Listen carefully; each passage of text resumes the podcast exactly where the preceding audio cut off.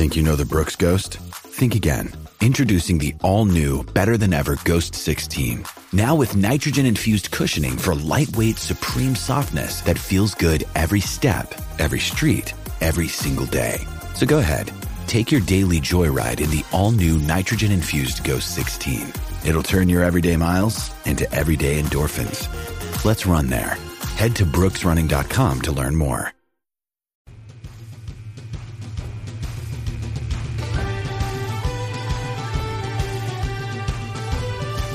Welcome back to another edition of Irish Illustrated Insider, brought to you by IrishIllustrated.com. Tim O'Malley here with Tim Priester, Pete Sampson at Jack Freeman Studios, and we are coming off the perhaps only complete game performance, irrespective of foe, by Notre Dame this season, 44 to six over Army, and I think most important, Tim, that lends for a much better week of preparation for this team going into a, a big Senior Day matchup against Virginia Tech. There's no doubt about it, and this is all you could ask for going into the last two games with a shot. Well, I mean, you could ask for more before they Previously? felt it, yeah. But I mean, you want to get to this point where you have something to play for, and whether I I think I said this in this analysis, whether uh, people on the outside think that's really something to play for is really not the point. The, the players do, and so they'll be motivated. Last home game, uh, man, USC looks good. If you saw USC play Saturday night, but but one step at a time. Virginia Tech didn't play particularly well against Georgia Tech, uh, but they're good. They're a good football team. They're number six in, t- in the country in tackles for loss. They've got a quarterback, uh, uh, Jerod Evans, who runs it really well, throws it pretty well. They're not a they're not a great running football team, but they've got some weapons. Isaiah Ford, uh, Bucky Hodges is a real weapon for them, and they're pretty good defensively. So You're not going to leave us much on a Thursday podcast. I kind of yeah, done, you're right. He's done with Army. I'm sorry, I moved, I moved, uh, I, I moved ahead a little Yeah. bit. But yeah, Notre Dame played. Notre Dame. I mean, they played it. Certainly their most complete game of the year for what it's worth against Army. yeah, there's no question. I mean, the special teams was not only not bad, it was good. Yeah. Um, you know, I know they missed an extra point. Army, but however, is really bad I mean, on to, special to- teams. to start the game with a kickoff return touchdown, you couldn't ask for a better sort of bounce back for CJ Sanders, who's really struggled. I mean, he lost his slot receiver job. Uh, you know, even with Torii Hunter out, it wasn't like CJ Sanders just bounced back into the mix. They were trying to find other ways to get people involved. Durham Smythe with two touchdowns. Kevin Stepherson had a really good game. Uh, there was a drop in there, but I mean, for a freshman, I don't think you can ask for much more than the freshman season that he's had. So there was a lot for Notre Dame to like. Um, you know, does it solve everything? Is suddenly the glass half full? Definitely not. But you know, when you look at Stepherson, Julian Love, uh, Daelin Hayes coming out a little bit more big picture opposed to just the Army game. I think if they can get the freshman class to start playing more experienced and more mature, and they can sort of create some leadership within that group where younger guys can look at Julian Love and say, "Oh, that's how I get on the field," or younger guys can look at Stepherson and say, "Oh, that's how you have to study your playbook." Then, then at least you can get something positive out of a very down season, and that, to me, that's important. Yeah, and I, I go back to we kept wondering what the breaking point would be. They never hit it. Notre Dame never hit the breaking point this season. All these losses. Uh, it, it, It would have been Navy, It right? been You would Navy. It would have and, been Navy, and yeah. that was the one thing we were uncertain about. Okay, right. is is this the breaking point? Fortunately, Army. Took 12 seconds for C.J. Sanders to make sure. it was the Right. Well, yeah, point. that's very Yeah, true. It's yeah. a, it it set a tone. I, you know, I- I'm dealing with this in the uh, tail of the tape. I'm not saying Stepherson is Will Fuller because Will Fuller's a, probably a once in a lifetime receiver Yeah. in Notre Dame, but man, he's way ahead of where Will Fuller was as a freshman. He's a really good player. I mean, they'll, they'll probably end up being different players. I think Stepherson will be a guy that does more all over the field. Yes. He won't be a guy that catches the ball and beats How about the end zone? every You can do more all over the end zone. Do more all over the. Could he always run into the end zone with guys chasing him? I don't know, but uh, I do think he'll be. You know, you kind of get a mixture of. I mean, every time I bring up T.J. Jones, people think you're shooting No, he- a but senior he- no. year T.J. Jones. Yeah, he's a Like, short, yeah, intermediate, and deep guy. He's a guy that can beat you on all three levels, and that's a real that's a real It's- dangerous it was a find. receiver. It was a find Yeah. already. It was a find in the recruiting class. Um, it offsets if you miss on one of those other weapons. You know, over the last two years, he's he, Yeah. no people aren't going to beat Kevin Stepherson out in the next couple of years. Here's the one He's thing- going to start at Notre Dame along with Equanimeous St. Brown. I mean, it's a it's a tough road to hoe, other than slot receiver to Yeah. get a starting job in the next couple of years. Yeah, it's a good. It was a good place for Notre Dame to be because I don't think either of those. Not that we would have said. Well, I, after a sophomore, you would have said Will Fuller. That guy might go pro after his junior year, but um, I don't think that those guys have done anything to make you think that they're going to not be four year players here, which is you know good for Notre Dame. Um, you know, and then I, I guess we'll see what happens with the tight end position. I don't want to read too much into Durham Smythe. Three touchdowns in his last three catches, considering it's Navy and Army, but it's he's somebody you at least have to cover. And for the most part of the season, you could just leave the tight end to go run around by himself, and Kizer wouldn't even. Well, that's look at him. exactly what Army did. They let Yeah. him run around by himself. So just like take so- t- you got to take somebody and cover the tight end Yeah. now. Yeah. So that's a positive development. Um, you know, the run game that's that would be the thing that I I don't look at Saturday as as any great you know revelation that they ran all over Army. Um, you know, they were they were basically right at their season high in terms of rush efficiency, right at sixty six percent. Um, It almost have to be right. Great, you Yeah, know that's that's not that big of a deal against. There's just going to be no correlation against No. Virginia Tech and USC. No, I mean I still think the offensive line is, is struggling by and large. Um, I agree. but I think on the on the flip side, there are some good things happening on defense right now. I think you know look, James Onwualu has had a good season and continues to have a really good season. If you can't take something from Greer Martini from the last couple weeks and then apply it to Virginia Tech and Virginia and uh, USC, I just He- I, I, I don't. That's just not acceptable. No commentary on T- Te'von Coney at all. Drew Martini should start against Virginia Tech. The way he's playing football right now. I don't care if it's different. Yeah, He certainly should start. I mean, it doesn't Well, mean you're not going to rotate Coney in, but Greer Martini makes plays. I think Te'von Coney should have played more against the Sure. two option teams than, than, than Nyles Morgan did. I, I, I think he's more effective. When you get inside the 10, that's where Morgan was really, really good against two option teams. But I thought Te'von Coney was more effective than Morgan was. Small sample size. Very. Um, you know, secondary, Julian Love and Cole Luke, I thought were really, Really good. good. tackling. Um, you know, Julian Love has been really one of the surprises of the season to me. I mean, we're. Oh yeah. I don't know. I think we were, when we were driving to our air, O'Malley, we were talking about um, who's going to be on our top ten players for for 2017, and it was it was slim picking because we had to come up with a top 25, and it was hard to come up with a top 10, but. You could make an argument Julian Love will be one of the ten best players on the team I think next will year, be. You could make it an- you can- shocking to me. You could make an argument, and I was trying to do it actually in a Monday Musings column. I was trying to do what's my top ten now, which isn't fair because there's two huge games left for Notre Dame. Um, I mean, Julian Love is broaching that top ten because if you just do this exercise, last year when you did this exercise, who are the top ten? You are knocking people off that are good, having good years. Mm-hmm. Like, wow, he doesn't make your top ten. No, because you who you're removing. I could throw out. I have like 14 or 15 names.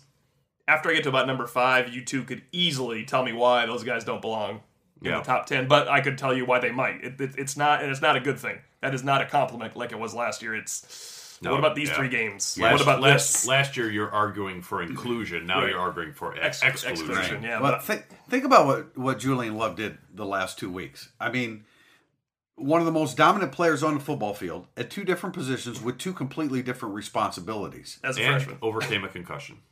and Yeah. overcame. He said after the game, "I didn't have a concussion." Meaning, I mean, when they say concussion protocol, I'm sure there's steps that say, "Okay, boom, boom, boom, boom," that determines you have. Yeah. a Anyway, a symptom of Head injury. right, a symptom of a concussion. he And- overcame clip. He overcame a cut block, which I didn't know was possible. Yeah, yeah. Yeah, and, and you know he's listed at 190, but when you stand and talk to him, he's listed at 5'10 and a half, 190. The 5'10 and a half, I believe. Yeah. The 190, I doubt a little bit, or I, you know, I mean, he's just, you know, he's he's strong and compact. But when that kid hits you, he, when you stand next to him, you don't think that this kid is like as kid. physical. He does. He the does. uniform, he does. You don't think he's as physical Like as he is. freshman. And by the way, freshman, speaking yeah. of physical, Nicco Fertitta's hit on the kickoff, that is a that's a special teams hit for the ages. We apologize to all jokes. I'm past that. No, I'm past that. I, I yeah, he's- underestimated yeah. That that is a that was an absolute blast Yeah, and, from and it him. fired every, fired everybody up again. Just everybody found him on that kickoff coverage unit to find him on, to, to tap him on the head. Which I wondered too because he delivered a blow with his head. I was thinking you guys might want to take it easy on his Yeah. head for a second here. but the the exclusion part, the only reason you could exclude Ju- exclude Julian Love from the top ten this year is because he didn't play in enough games early on. That's the only thing that takes him off that. Like, uh, yeah, I mean, for Fertitta, that that was a monster hit, and I'm fine if he has two and a half more years of just that. Yeah, I mean, 'cause absolutely. Yeah. that's like when they recruited him. That's what it was supposed to be. He was supposed to be a guy that really brought it on special teams, and now that he's sort of figuring it out and settling in a role there, he's he's bringing on special teams. Um, a player of probably a little bit more importance to Sean Kizer got the game ball after the game. I was a little bit surprised, maybe just because you ex- you expect him to throw for five touchdowns and zero picks and run for another 75 and another score. Um, you know, he had three TDs, a bad pick in the end zone on first down, down by the goal line. Uh, but, I mean, continues to probably be Notre Dame's best running back in pressure situations, um, you know, when it's really up against the wall. I, and I, I would agree with Brian Kelly that there's a toughness that he is bringing to those runs that he did not bring earlier in the year, and that is significant. Notre Dame was they were ten of thirteen on third down. Is that right? Ten of thirteen. I mean, I think that's what earned him the game ball is that his decisiveness and power running the football when they needed. You know, when he's snapping off twenty-seven and twenty-five yard runs. Uh, you know, Army. I think on, on one hand, like we're sitting at the game and we say, "Man, Army's really lousy." And then when I watched the game, I thought, you know what? That's not true. Notre Dame played really well. As the game wore on, Army hung in there and played tough. That that's why they are number six. It's a combination. Why were they number six in the country in in total defense? Because they played bad offenses, but also because they're pretty good. Yeah, no, they're it's it, And- they just don't have the size for Notre Dame. Right, It's- exactly. And so Notre Dame took advantage of that, and that's why Mark Harrell. I mean, I thought Mark Harrell did a really, really nice job for first career start.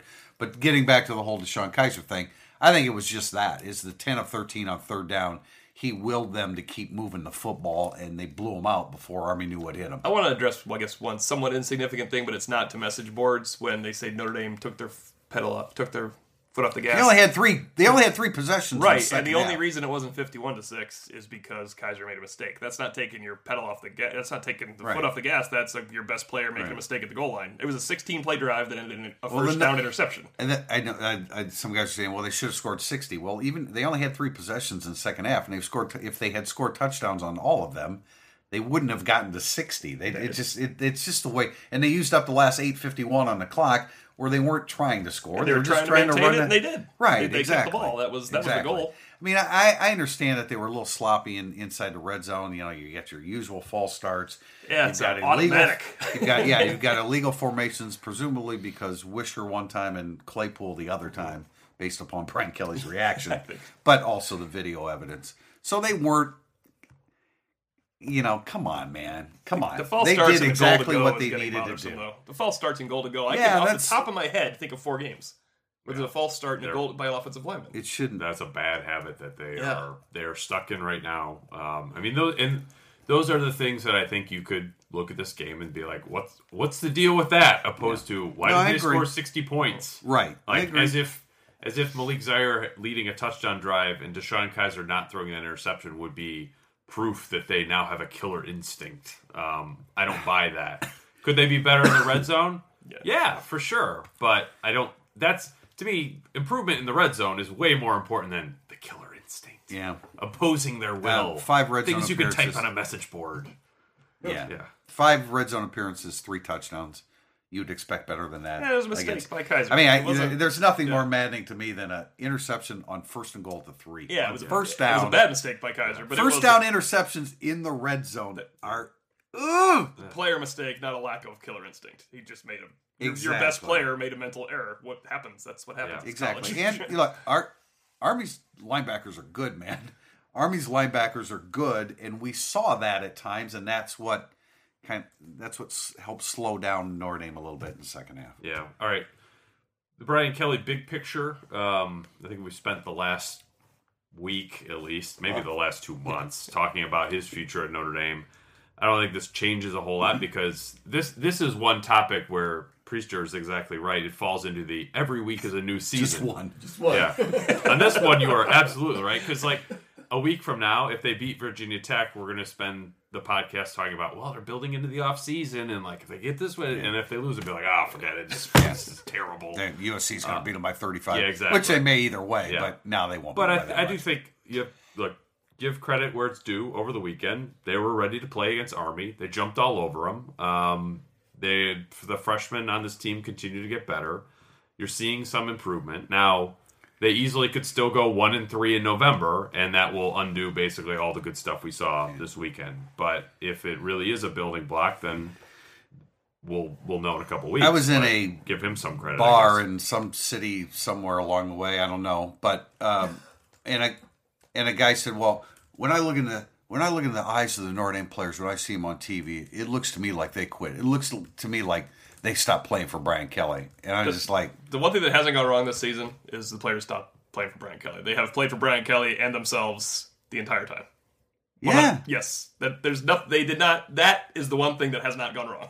They are, And they haven't suffered injuries. I don't know who they're playing for. They're playing. How's that? I, I don't know. Yeah. You can't look in their minds. They're football players who like playing football. Yeah. I mean, uh, okay. Yeah, but you don't always have. it. You don't always Yeah, have. oh that. no, you don't. No, I mean, I asked Cole Luke say that about he- that after the game. I because I was talking about Julian Love and just just like, hey, you know, I know everyone says they love playing football and like that's not really true, but it seems like Julian Love is one of the guys. And Cole Luke was like, "Yep, that is true. Not everyone loves to play football. Not it's not everything for everyone, but for Julian Love, he's one of those guys where football is damn near everything." You need to cut the mic for both of us right now. Yeah, exactly. Not every not every nose tackle loves to play Yeah, football. Right.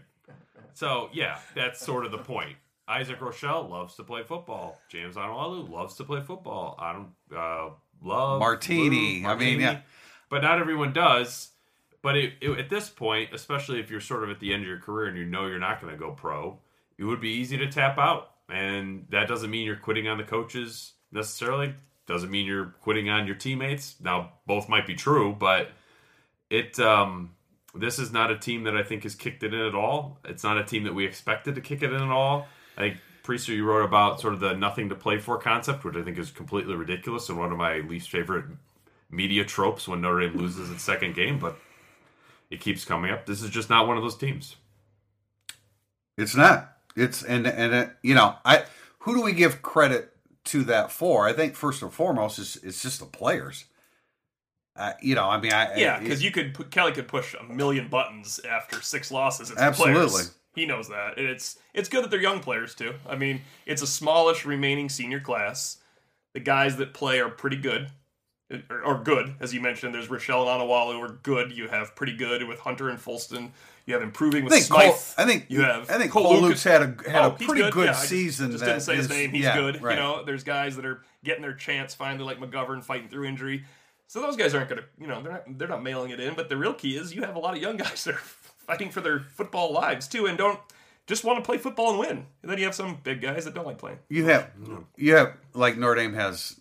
uh, Notre Dame publicizes um, how many close losses they have, and you can certainly argue that that's a that's a dubious distinction. But and and maybe you know maybe one of these last two games get a little one sided, but the fact of the matter is, when six losses or twenty nine points, you haven't you haven't cashed it in. You just haven't. I mean, look, uh, it's weird to publicize like we lead the league and lead the country in close losses. It's no one, but but no one puts in their game notes. Notre Dame has only lost six games by 30 points or less, so it's an important point Right. that they're losing it by Right. one score. It's, Right. It is being It's, it's competitive. dubious. It's dubious because It's not Should enough. they be that close no, in certain but, instances? it, but no. being competitive is better than getting killed. I don't care what anybody wants to talk about. That's just the way that's the way sports goes. I, I mean, you have to note that the teams they have lost to are incapable of killing anyone. That's So, mean, that's a yeah, abs- absolutely true. Which is why it's not. Hey, a real, Michigan not- State put it to Rutgers. You could put Rutgers on the schedule. yeah. Uh, all right. Well, let's wrap up segment one with just sort of like bowl talk because look, that's on the table. Um, it's a little convoluted. They have to win two games. I'm waiting for you to tell to us totally where we're it. going. All right. Uh, well, I looked through the ACC just a, a review, but I think it's a it one. Notre Dame has to win two games to guarantee it's going to a bowl. Um, it's you know I'm I'm not not willing to put in the 8,700 different scenarios that a five and seven Notre Dame team would go That was my answer on the message board. I'll get to this if I have to. I just Yeah. can't possibly look at that Yeah, right now. but six and six, best case scenario, they fall into tier one of the ACC bowl games. That's Belk in Charlotte, Pinstripe in New York, Taxslayer in Jacksonville, Sun in El Paso. For that to happen, not only does Notre Dame need to beat Virginia Tech and USC, they would need of five teams from the ACC, at least two of them to fall short of eight wins because of the one win rule. What does that mean? An eight and four ACC team must be picked over a six and six Notre Dame, while a seven and five ACC team can be picked after a six and six Notre Dame team. Hmm. There are It was Swarbrick's greatest maneuver in the Right. yes. I mean, there and look, there are five teams in the running for these four slots that probably are going to probably or could finish with eight wins: Virginia Tech, North Carolina, Miami, Pittsburgh, and Georgia Tech. Miami, Pittsburgh, and Georgia Tech. If you're rooting for Notre Dame to go to one of those four games, they need to lose at least once in the next couple weeks. Unfortunately, the teams that they play are a collection of NC State, Duke, Duke, Syracuse, Virginia, and Georgia. Well, I hear two wins because I heard Duke. In there, Yeah. So that's all we need to know. Duke, Duke, would just beat North Carolina. Yes, no, Duke is a quality team right Yeah. now. Um, so, I have no problem going to Charlotte. Yeah. After that, they fall into the Military Bowl, the Camping World Bowl, the Quick Lane Bowl, and the St. Petersburg Bowl. Camping. Can you tell us where some of those are? Military, military is in Annapolis, which could be very cool. You could play at Navy. I, that's believe what that. I, I want. That's That'd what I want. I want Um, Notre Dame to. Well, okay, I'll take that. I'd Camp- rather than play Navy at Navy. But yeah. go ahead. Camping Shreveport. That's the uh, that's the new you go, Tim. that's the new Independence Bowl. We may actually be camping. We won't be staying Yeah. in hotels. We'll Yes. be camping in Shreveport. in after the season. Uh, let's see. The Quick Lane Bowl is in Detroit. Um, good news there. It's a two. 313. It's a two thirty start time on December twenty sixth. So you could just get up in the morning, go cover the game, and drive home. and then the St. Petersburg Bowl is obviously in St. Petersburg. That is also December twenty sixth at eleven a.m. Um, at Tropicana Field. So um, not great there. It, yeah, looked so, like a, it would look like a Rays game. yeah, so, Field the so the, tho- those bowls are all it's the 26th, the 26th, the 26th, or the 27th. Whoa. Uh, those are a little bit early. and then the Pinstripe Bowl is the 28th. Uh, let's see, Belk Bowl the 29th, Sun Bowl the 30th, and Tax Slayer the 31st. I guess I would have a hard time seeing them going back to Jacksonville for a second time, Right. Or going to Texas for a third time, or going to New York City for a second time. So you would think the Belk Bowl would probably be where they would go if they want to. And what's the date on that? The Belk Bowl is December 29th. Uh, it's a 5:30 kickoff. So, I mean that that I think is probably their best case scenario. Win two, go to the Belk Bowl in Charlotte. It's a place they haven't been before. Uh, it's a place they would like to be in their ACC footprint. Um, and, And it- s- and it's not a night game. and a couple teams, and it's not only up to them. Still, just beating USC and Virginia Tech still doesn't do it as you Right. uh, yeah, you need Pittsburgh to lose to Duke, Georgia Tech to lose to Georgia. If if those two things happen, then they could go to the Belk Bowl, no problem. And for fans wondering, five and seven is a possible bowl game because of uh, poor graduation rates across college football. Some teams And too many bowl games. and too many bowl games, so you can put in teams with the highest APR that are five and seven, which happened to three teams last year, right? And they Yep. all won. Nebraska, Minnesota, and San Jose State. But Notre Dame is not automatic for this because of recent NFL uh, leaps. They are not. Yeah, their APR is actually not where you would think it would be because it's not just a straight graduation Right, rate right. Um, factor. So something to consider if you're really doing a deep dive into bowls, which we're not going to. Uh, just the six and six. We're going to keep it there. And uh, then on that note, we're going to get into segment two on Irish Illustrated Insider. Got a bunch of questions from our readers, so we'll get into all that next.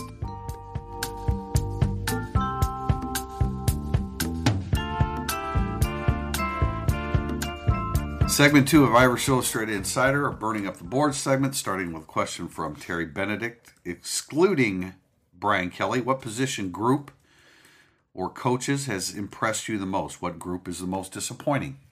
I mean, we could almost go through the entire staff by position group if you wanted to, but I mean, guys that I, I think have done a good job and have sort of their their group is maybe better than I expected, or just flat out playing well right now. Todd Lyght in the secondary would be high on my list. I think Mike Elston does a good job with the linebackers. Um, you could make an argument for Mike Denbrock and the receivers because of how young they are. Um, but I still I wouldn't make that argument over Lyght and Elston. I uh, I think Elston's at the top because I think Nyles Morgan and James Onwualu, whether they probably should be, but are two of the ten best players on the team without a doubt. I just said ten, so because there's no doubt Mm-hmm. about that. Um, I believe Greer Martini is reaching that status, and I think Te'von Coney's a heck of a fourth guy. So I think the linebackers are number one. They've I know that they're not stats probably look better than they actually are with run fits and everything from earlier in the season, but I think they've been very good. I think the secondary was so bad early and is so good now that it's just a tale of two seasons for the secondary. Those these freshmen have been very good with Todd Lyght. Beginning of the year, you had veterans out there that were not good, and those games count because that's why they have six losses. And for Denbrock, great point about the young guys.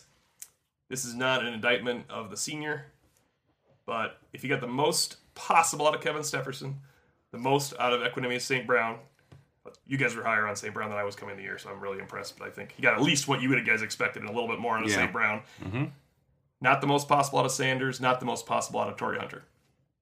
You're looking at a 50 50 split there of the guys that play. And not the most, I don't know about Boykin if get the most possible or not. We can't tell yet. Yeah, I, I mean, I don't think there, I don't think there's much room for disagreement here with our opinions. you right. know, I I, mean, just I think think the that- linebackers have been really, you know, I mean, I think they've been. There were, you're right. There were some run fits early, but I think they've been really good. The the progress of the secondary. I think the offensive line is a disappointment. You know, We're all I on that one, right? The only, yeah, I mean, the, the the only the only injury. Now I know that Nelson and Mustipher had high ankle sprains early in the year, so I don't we don't know exactly what they battled through. But the only position where injury has really hit and forced a change is right guard. But I don't think this is a very cohesive offensive line. After watching the film of the Army game, I I'm very concerned about the cohesion of this line going into the last two games. Um, a little bit of a revival from the tight ends here the last couple games, es- especially Durham Smythe. Great catch by Nic Weishar. Uh, but that but that position's been a disappointment really all year. Yeah, I mean, I, I would say, yeah, down on Hiestand, Booker, and then Keith Gilmore as well. I mean, look, your defensive line has three sacks total. Yeah. Um, it just is not a hasn't been a productive group. Um, Uh, the running Yeah, backs are- are, not a productive group. I would say like I was sort of neutral on Denson and Sanford um, because the quarterbacks and running backs have been kind of what I expected them to be, and it's kind of hard to tell for me at least like whether those groups are ascending or not. Um, I just think they've just been pretty good. I think my my view of the running backs, I, I can't look at a game and think other than Folston for limited against uh, Josh Adams against Texas and Folston in limited action against Stanford, where I thought that dude ran hard, regardless of what the offensive line does or anything else, and I think that's bad. I don't, I don't. I think that that's really a problem. Ten games in, that- can you think of another time where you're like, man, that guy ran hard? Or he he really wanted it today. Other than those two things, Adams was great against Texas, and Folston tried so hard against. I'm talking. I'm thinking the right game. Stanford, Yeah. right when he was Yeah. throw, yeah. when he- Oh yeah, yeah, where he where he looked like he Yeah. like a, a pre-injury Yeah. Folston. I thought Adams ran really hard this past week and did some good things, but you know, I mean, yeah, you're right. I mean, very isolated uh, inst- instances. M. Solner, why does Jay Hayes still ride the bench as much as he does? There's so much talk about getting more guys on the field and rotating, but I don't see it on the D line. Uh, the first four games with Van Gorder, Jay Hayes was averaging six snaps per game. Um, since Van Gorder left, not including the Army game, he's at 19.4. So I don't think he's riding the bench. He's also stuck behind Isaac Rochell now, so I don't know what. It's Yeah, like, like, what do you want him to do? He's not going to pull Rochell to put in Hayes. No, I. But you don't have to stick him behind Isaac Rochell either. I guess I don't know. Maybe you I mean, cro- maybe you cross train. well. It's, No, I- I there's agree. just like a lack of opportunity for him. I, I, like him though. I do, and I don't know. I guess I'm a little surprised that he can't help you against back-to-back option teams, or not that he didn't play. I don't know what his snaps were this past weekend, but I don't. It, but I, I- mean, he was a regular against Navy. To say that he's riding the bench, I just don't think. no. But I do. But I understand the question because it doesn't seem like Jay Hayes plays a very prominent role. yeah, and Bonner does seem like he plays a prominent role. That's why it's a good We certainly point. did. We Right. certainly did this past week. You know, we, Pete and I were talking about on the way think, back from the airport after a uh, dozen hours of travel yesterday that um, the Daniel Cage situation, he is the most needed player next year. Throw all the fifth years out there, throw suspended guys, injured guys, anything else. Daniel Hayes doesn't come back from these concussions next year.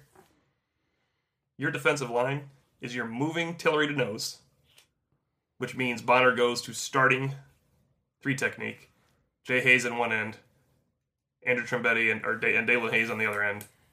Your backups are the young guys that haven't played at all. Uh, You need Daniel Cage back from this. Yeah, yeah, yeah, Desperately. you do, no doubt about it. I mean, it's, I mean, at the very least, just bulk.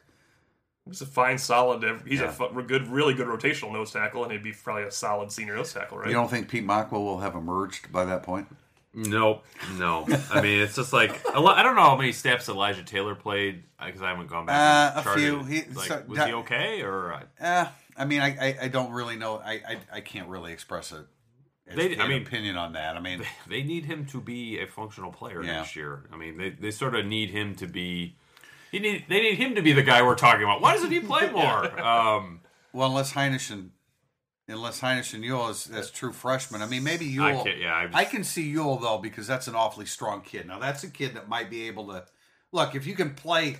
You play Cage as a freshman. You Right, play Tillery as a yeah. Freshman. Why I- can't he? I think he can play as a freshman, but the, the thing for that is we're not looking for Notre Dame to go seven and five next year and make some progress. You need your nose tackle. If he's going to play as a freshman, you need your great nose Yeah. tackle to be starting over him, and he comes in for you. Boy, you know you're right. Like, you're right. you No know, matter how many guys you, no matter how Yeah. many guys you have returning at how many positions, if you're not better on the defensive Yeah. line, it's not going to be a nine or No. ten win and season. you're not better without Daniel. Kidd. You you have to have him. Yeah. You're weakening Tillery by moving him. You're weakening Tillery's backup by making him a starter.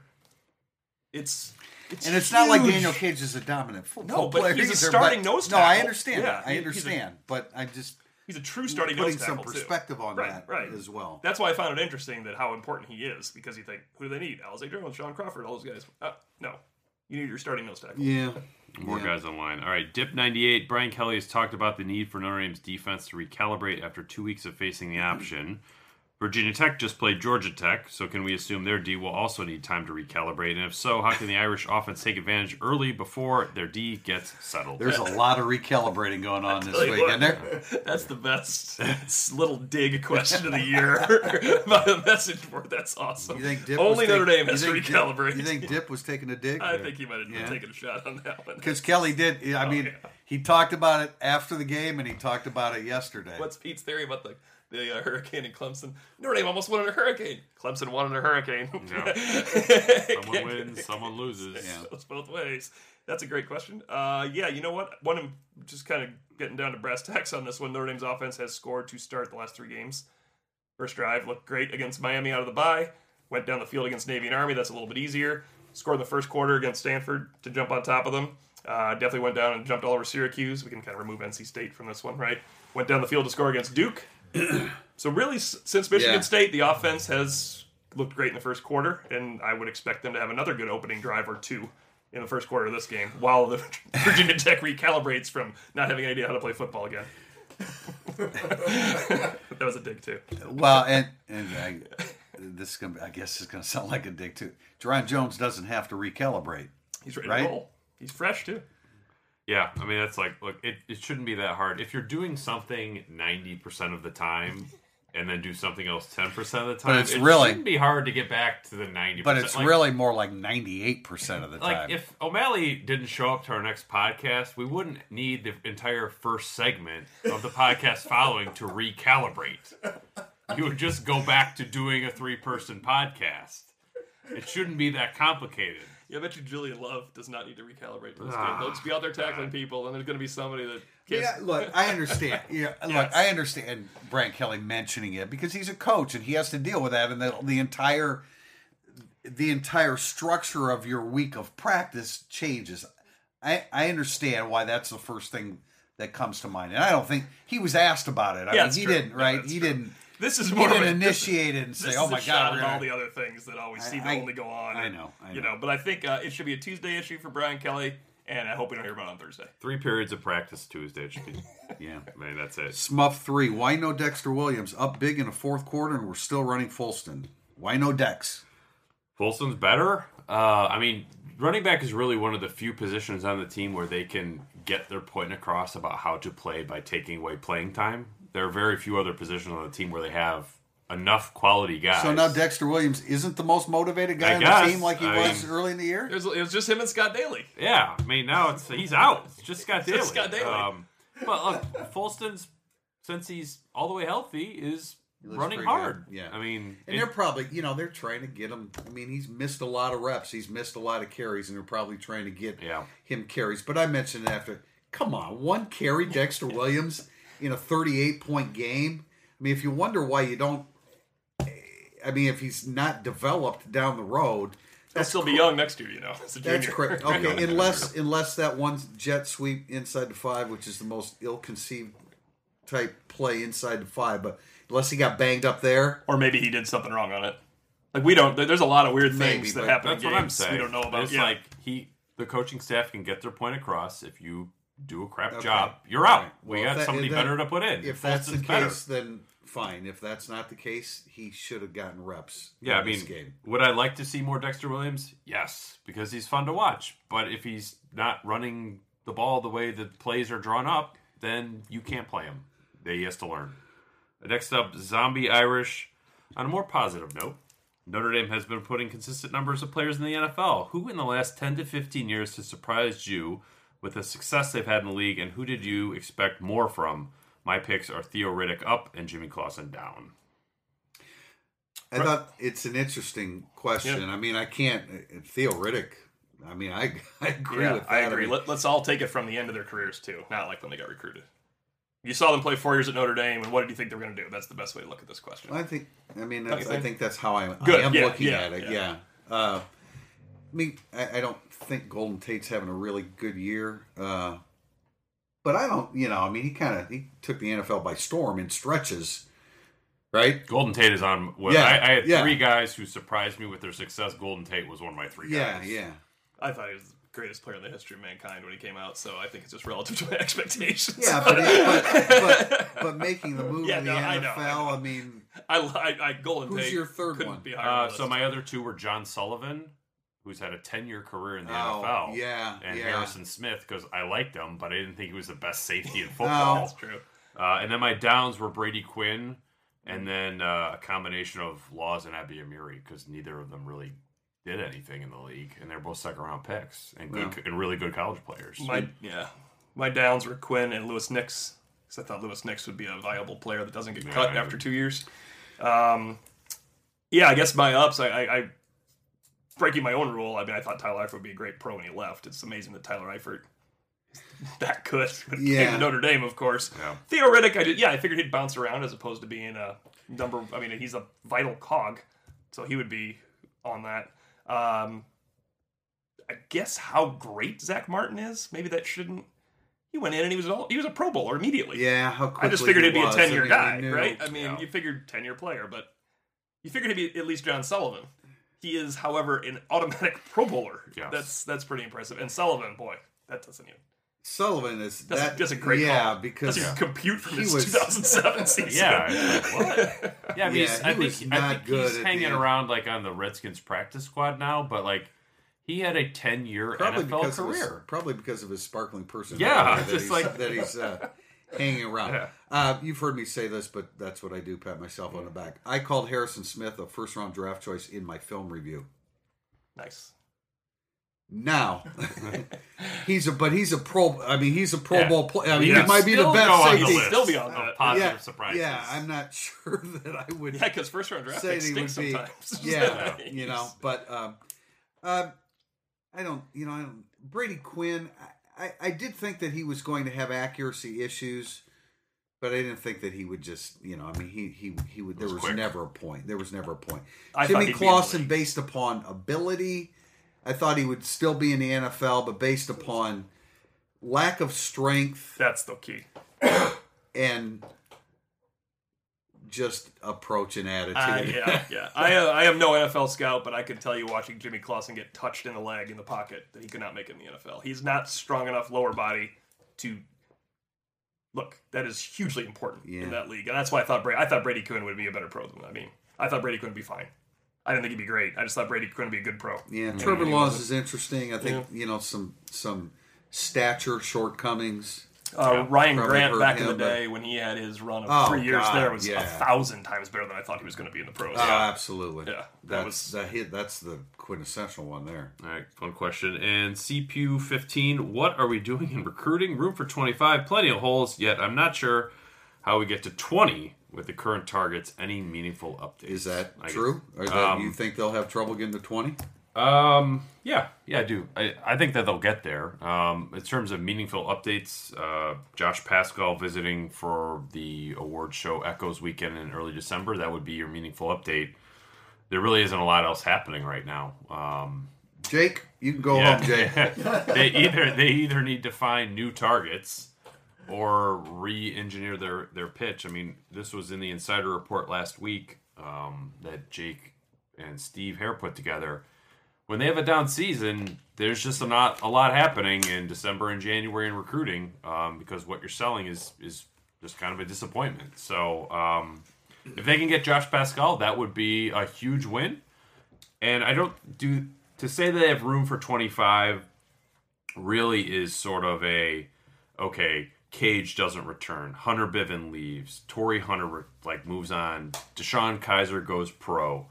That would get you down. That would get put you at 84 spots currently, and they have 18 commitments. So on top of that, you would need like Justin Brent, Corey Holmes, one of them to transfer. Uh, Micah Dew-Treadway, Brandon Tiassum, maybe one or both to leave. Nick Coleman, Alize Jones doesn't come back. So to get to 25, you're going to have to have really unnatural attrition, not just the usual transfer go pro There's medicals type situation. Yeah, always one or two so medicals.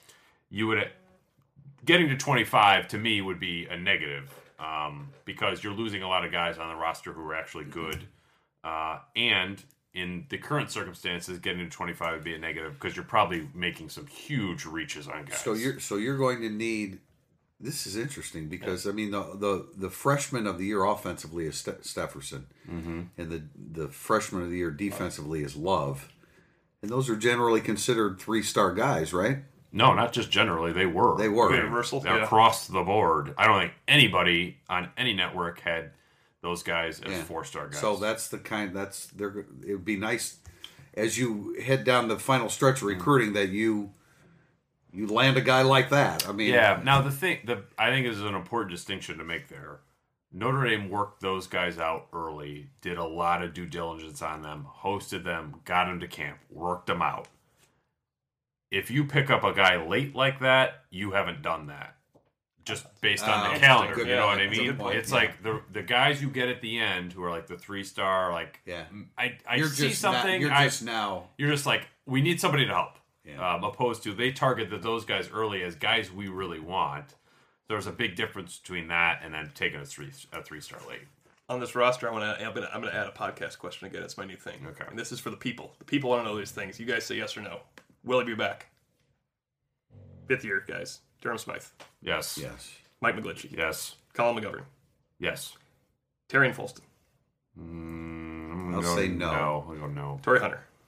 I'll say no. probably yeah i'm gonna say no on I'm in agreement with all five so far, by the way. Um, and we can't say if there's room, even though it's kind of a category I'm doing here. But if uh, let's just say the guys' names, everything works out, everything shakes out. Jacob Matuska. that. no No. I think there'll be room. So yes. Okay. Hunter Bivin. no I, no. Yeah, I figured he'll play a fifth year, start somewhere for a Yeah. fifth year. So I would Yeah. say no. Okay. Uh, Malik Zaire, no No. no, and Montelis. no No. i mean I'm look, looking it- for commentary. it- That's I will say no. I was just uh, we asked this the question guys. last year if you said mark harrell Well, that's what I said. Yeah. That's, That's that's why. That's why. No, Yeah. that's why I asked this. Yeah. The only reason I don't think Bivin will be back is I think he might choose to start somewhere at a smaller college. I think he'll be asked back because you asked back, like I said last year, all offensive linemen that are val- Uh, viable it's a players. general So, uh, it's a good rule to follow not Montelis. He hasn't been healthy enough. He wants. To, I'm sure he would. he's just broken down He's just broken Yeah. down. Yeah, that's And nothing to. that happens But I think uh, as a general rule, you ask him back and see if you have room at the end. Yeah. All right. Well, that's probably a good segue into another Twitter question, and we got about four or five different versions of this, but we pulled out uh, Ted Olenek and Terrence Freeman. You got your name on the podcast today, and they want to know what is the latest with Malik Zaire. Do you see him staying or leaving? If Kizer leaves, and then also, what is your opinion on Brandon Wimbush in terms of a leadership capacity on next year's team? Would he be ready to start? I mean, I think the relationship between Malik Zaire and, and Brian Kelly's broken. Right? Yes, he's not coming back So next year. he's not coming back. It was interesting. I was talking to somebody close to him, uh, and it didn't sound like a decision had been made, which shocked me because I was expecting to hear, "Oh, yeah, he knows where he's going. He's out of here. We're just going through the details," and that that wasn't the case. Um, that doesn't mean that Malik hasn't made that up in his own mind. He just hasn't articulated it to somebody because I think we would all agree that he a change of scenery would do him a world of good. Okay, question: Who would Brian Kelly rather? I think I know the answer. Who would Brian Kelly rather have a quarterback next year, Malik Zaire or Brandon Wimbush? Wimbush. Wimbush. Yeah, I So you'd that's the that's the answer to. yeah. Why would you come back for a fifth year quarterback competition against Yeah. the young guy that is the future of your coach who's fight, who's looking to extend his career in right. the school? There's- There's Yeah. no there's no scenario that if Wimbush and Zaire came back that Kelly would be like, "Yep, it's Malik's job." Right. There's So no scenario like that. decisions- And that as soon as that scenario arises, Malik is going to be like, "What?" So that he, I think, just, look, a change of scenery would do him well. Absolutely. Um, and I think Brandon Wimbush has sort of patiently waited his turn. I think that in terms of the leadership capacity, he's got all the intangibles that you would want. Uh, and as Brian Kelly's career at Notre Dame has suggested, when they're a younger quarterback, they're better.